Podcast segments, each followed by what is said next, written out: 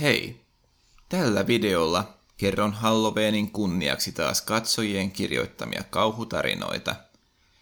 En ole nyt mitään varsinaista tarinakirjoista järjestänyt, mutta näitä tarinoita on tullut tasaisena virtana ja niistä riittää videoksi. Mikäli haluat lähettää oman tarinasi, niin sen voit lähettää sähköpostiosoitteeseen dodosorso at gmail.com. Kannattaa tarkistaa osoite videon kuvauksesta. Mikäli tuleva sisältö miellyttää, niin tilathan kanavan ja tykkäät videosta. Sitten ei muuta kuin laittakaa valot pois ja nauttikaa tarinoista. Ensimmäinen tarina. Tämä tapahtui minulle viitisen vuotta sitten opiskeluaikoinani edellisellä paikkakunnallani. Olin opiskelemassa hoitoalalla ensimmäistä vuotta ja tarkemmin ottaen ensimmäisiä kuukausia ammattikoulussa. Meidän luokkamme oli suhteellisen isokokoinen ryhmä, jossa oli sekä miehiä että myös naisia lähes yhtä paljon.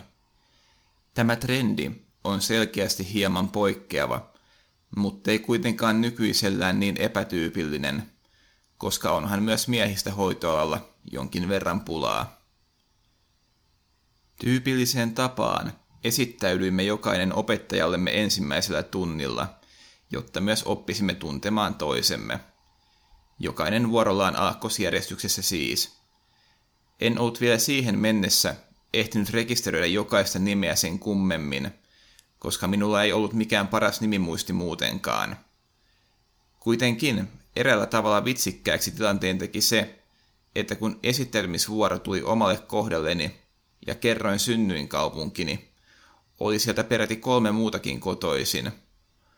Opettajammekin jo heitti läppää kyseisestä asiasta, ja tavallaan saimme herätettyä huomiota sillä tavalla heti myös muissa, joissa suurin osa oli kotoisin opiskelupaikkakunnalta tai ihan lähimmistä kunnista. Näistä oman paikkakuntani luokkakavereista kahta en ollut ikinä nähnyt, ja olivathan he huomattavasti minua vanhempiakin. Sen sijaan yhden heistä nimen olin kuullut aiemminkin, ja käännyinkin katsomaan häntä, kun hän istui luokkamme keskivaiheella, noin kolme pulpetteriviä takanani. Hämmästyin nähdessäni hänet, koska oletin, että hän olisi näyttänyt suurin piirtein samalta kuin aikoinaan käydessämme yläastetta. Kuitenkin hän näytti huomattavasti tukevahkommalta ja jännittyneemmältä. Arvelin, että vain elintavat olivat vuosien varrella muuttuneet ja että häntä jännitti kertoa itsestään muiden nähden. Ei kulunut aikaakaan, kun tutustuimme läheisemmin kyseisen kaverin kanssa, ja jo ensimmäisenä päivinä hänestä huokui jotakin erilaista. Hänen olemuksensa oli jotenkin jäykempi, ihan jo kävellessämme koulupäivien jälkeen kaupungille päin. Hänen puhe- ja kommunikaatiotavoissaan oli myös erikoisuuksia. Hän hyppi asiassa toiseen irtonaisesti ja epäloogisesti. Minun oli välillä äärimmäisen vaikea käsittää hänen ajatuksen juoksuaan ja mitä seuraavaksi pitäisi sanoa, kun en edes tiennyt, mihin aiheeseen yhtäkkiä siirryttiin. Hän oli välillä hyvin puhelias ja toisinaan hiljaisempi. Toisinaan virtaa riitti vaikka mihin, ja vietimmekin aikaa tehden asioita esimerkiksi kaupungilla kuljeskellen ja kaupoissa ostoksia tehden. Tykkäsimme viikonloppuisin myös viettää aikaa keskustan kuppiloissa, joissa tiettyinä päivinä sai jopa alennusta erikoisoluista. Eräänä iltana, käydessämme jälleen muutamilla ja lähtiessäni pois baarista, kävelin kotiin tyypillistä reittiäni, joka kulki keskustan läpi opinahjomme ohi kohti opiskeluasuntoja, missä kyseinen opiskelukaverini asui. Illan aikana kaverini oli käyttäytynyt hyvin eriskummallisesti, yrittäen muun muassa pummata kolikoita tuntemattomilta rahapeliautomaattia varten, ja oli joutunut melkein tappeluun tästä hyvästä. Olin itse lähtenyt pois ja ajatellut, etten haluaisi joutua ainakaan itse vaikeuksiin kaverini vuoksi, jos minkäänlaista rähinöintiä alkaisi ilmetä. Kaverini kuitenkin saavutti minut ja kävelimme yhdessä kohti kämppiämme. Kaverini käytös ihmetytti minua, koska hän oli normaalista poikkeavasti hiljaa ja vain käveli vieressäni lasittunut katsen naamallaan eteenpäin. Noin puoli tuntia käveltyämme saavuimme koulumme kohdalle ja loin ihmetellä entistä suuremmin kaverini käytöstä. Hän alkoi pyöriä ympyrää koulumme edustalla, kuin ei tietäisi, mihin ilmansuuntaan seuraavaksi pitäisi mennä. Tämä reitti oli kuitenkin tuttu, joten en voinut uskoa, että hän olisi vain yhtäkkiä unohtanut, mitä seuraavaksi pitäisi tehdä. Kun kyselin hänen vointiaan, niin hän ei kyennyt vastaamaan, vaan ihmetyksekseni hän alkoi seuraavaksi lepyttämään käsiään, kuin ne olisivat olleet linnun siivet, joka oli lähdössä lentoon. Minua alkoi arveluttaa kaverini käytös, enkä tiennyt, mitä tästä kaikesta pitäisi ajatella. Yhtäkkiä hän säntäsi karkuun kuin pakokauhun vallassa. Hän juoksi niin kovaa kuin jaloistaan pääsi kohti opiskeluasuntoaan, mutta pysähtyi kuitenkin parkkipaikan kohdalla paikalleen lähes yhtä nopeasti kuin oli lähtenyt liikkeellekin. Tavoitin kaverini hetken päästä ja menin hänen vierelleen. Hän käänsi päänsä minua kohti, ja silloin huomasin, kuinka hänen silmänsä suurenivat ja suu aukesi karmivaan virneeseen. Pelko valtasi minut, koska olin melkein toistakymmentä senttiä lyhyempi kaveriani, ja siinä hän vain seisoi, hullun kiilto silmissään, tuijottaen minua. Yritin jälleen sanoa hänelle jotakin, mutta hän ei vastannut minulle. Kävelimme hänen kämppänsä pihalle, jossa hän tuli minua kohti ja tuntui, että hän aikoi tehdä minulle jotakin. En muista tarkalleen, mitä sanoin, mutta silloin kaverini alkoi puhumaan, kuin mitään ei olisi tapahtunutkaan, ja sanoi hakevansa sisältä tupakkaa polttaakseen sitä ulkona. Hän sanoi minulle, että tulisi hetken päästä takaisin, joten voisin yhtä hyvin odottaa ulkonakin. Totesin, että hyvä on, vaikka minua väsytti ja kello läheni puolta yötä. Olin hyvin hämmentynyt tapahtumasta, ja kun huomasin kaverini kämpän valojen menevän päälle, en huomannut hänen menevän huoneeseensa, jonka ikkuna näkyi etupihalle, jossa odotin häntä. Sen sijaan huomasin, että hän meni ensimmäisenä keittiöön hakemaan jotakin. Ihmettelin sitä, koska tupakoitaan hän säilytti huoneessaan, ja niitä hän, hän oli mennyt hakemaan. Minua väsytti jo sen verran, että ajattelin, etten jäisi ulos odottamaan, koska minua muutenkin paleli, joten laitoin kaverilleni viestin, että kävelen kotiin, joka sijaitsi noin sadan metrin päässä opiskeluasunnoista.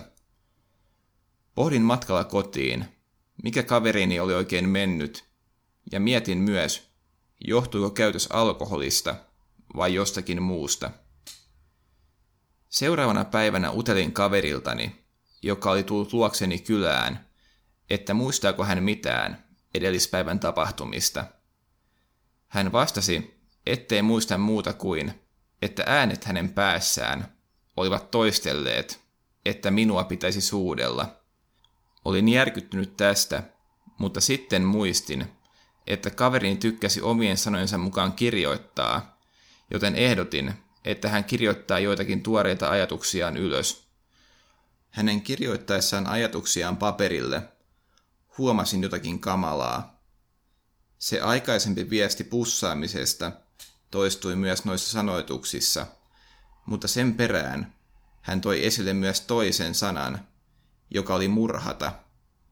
Tämä ilmeisesti viittasi hänen aikeisiinsa. Tivasin kaveriltani, pitikö tämä paikkaansa. Hän ei myöntänyt mitään, mutta vakuutteli, ettei tekisi kenellekään mitään pahaa. Olin niin ahdistunut kyseisestä tapauksesta, etten saanut nukuttua seuraavina öinä, kun vain puntaroin tapahtunutta. Minulle selvisi jälkikäteen myös, että kaverini sairasti psykoosisairautta ja että hänellä oli todennäköisesti erään tentin stressin vuoksi jäänyt lääkitys vähemmälle. Päihteiden käyttö oli laukaissut psykoosin, jota olen sinä iltana seurannut autuaan tietämättömänä, mitä oli tapahtumassa. Usein pahoista psykoosista kärsivien lääkityksen lakkaaminen voi tehdä heistä itselleen tai muille vaarallisia, ja siksi pohdinkin jälkikäteen tapahtunutta. Mitä kaverini kävi sinä iltana hakemassa juuri keittiöstä, ja olisinko minä ollut sittenkin vaarassa, jos olisin jäänyt ulos odottamaan kaveriani? Kaverini joutui jättämään koulun kesken, ja minä muutin pois paikkakunnalta saadessani ammatin. Kuulin kuitenkin ennen muuttoani hänen joutuneen suljetulle osastolle jätettyään lääkkeet pois.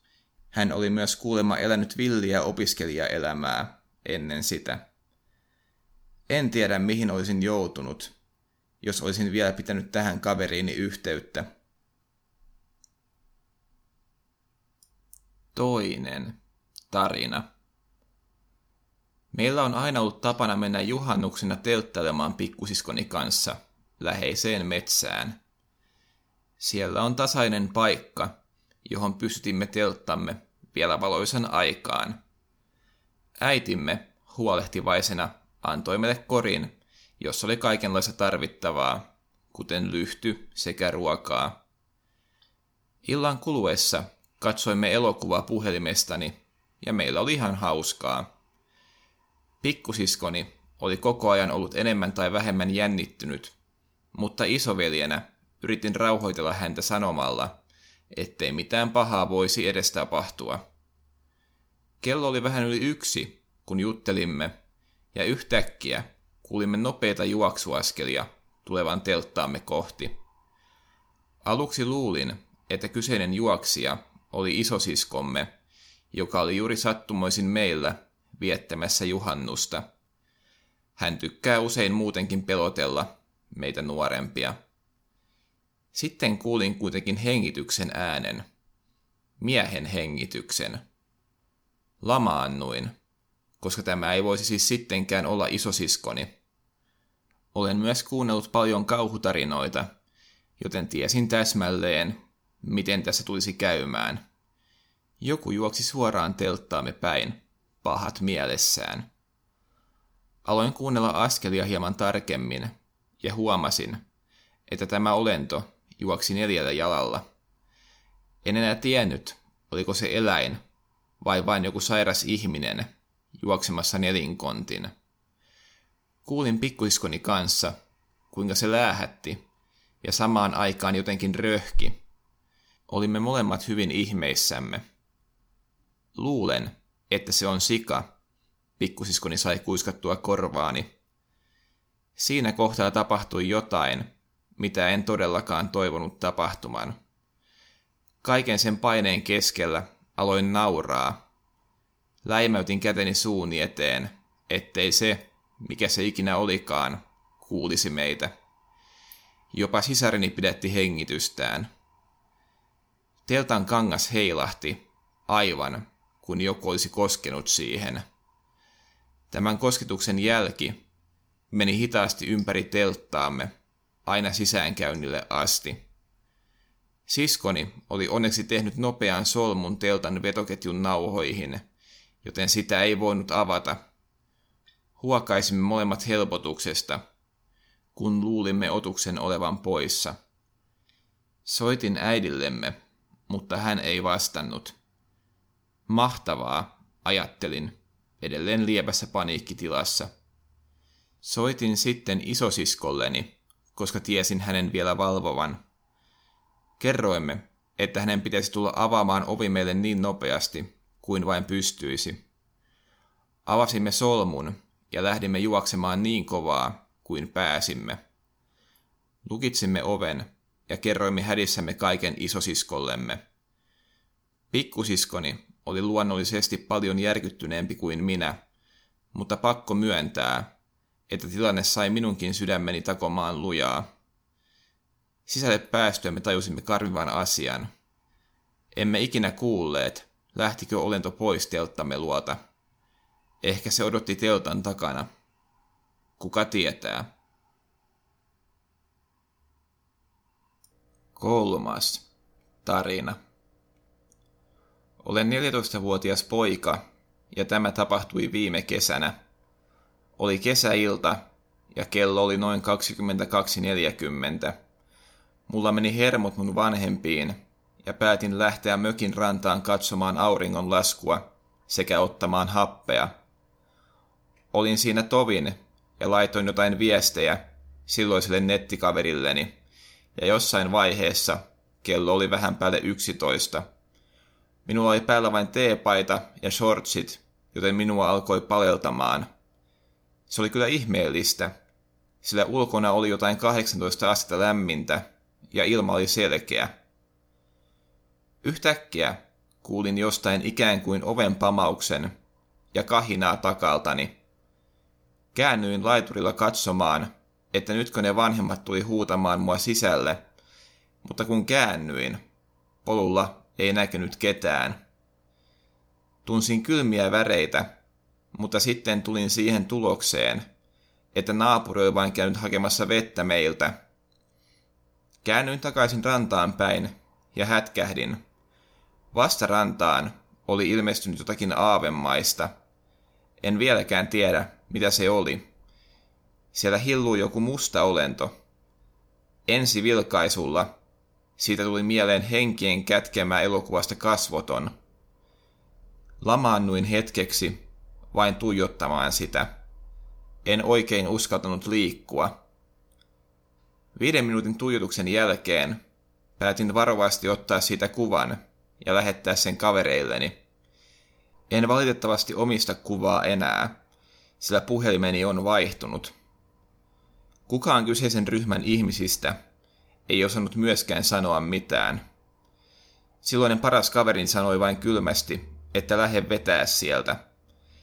Päätin toimia juuri näin ja lähdin sisään. Sinä yönä en nukkunut.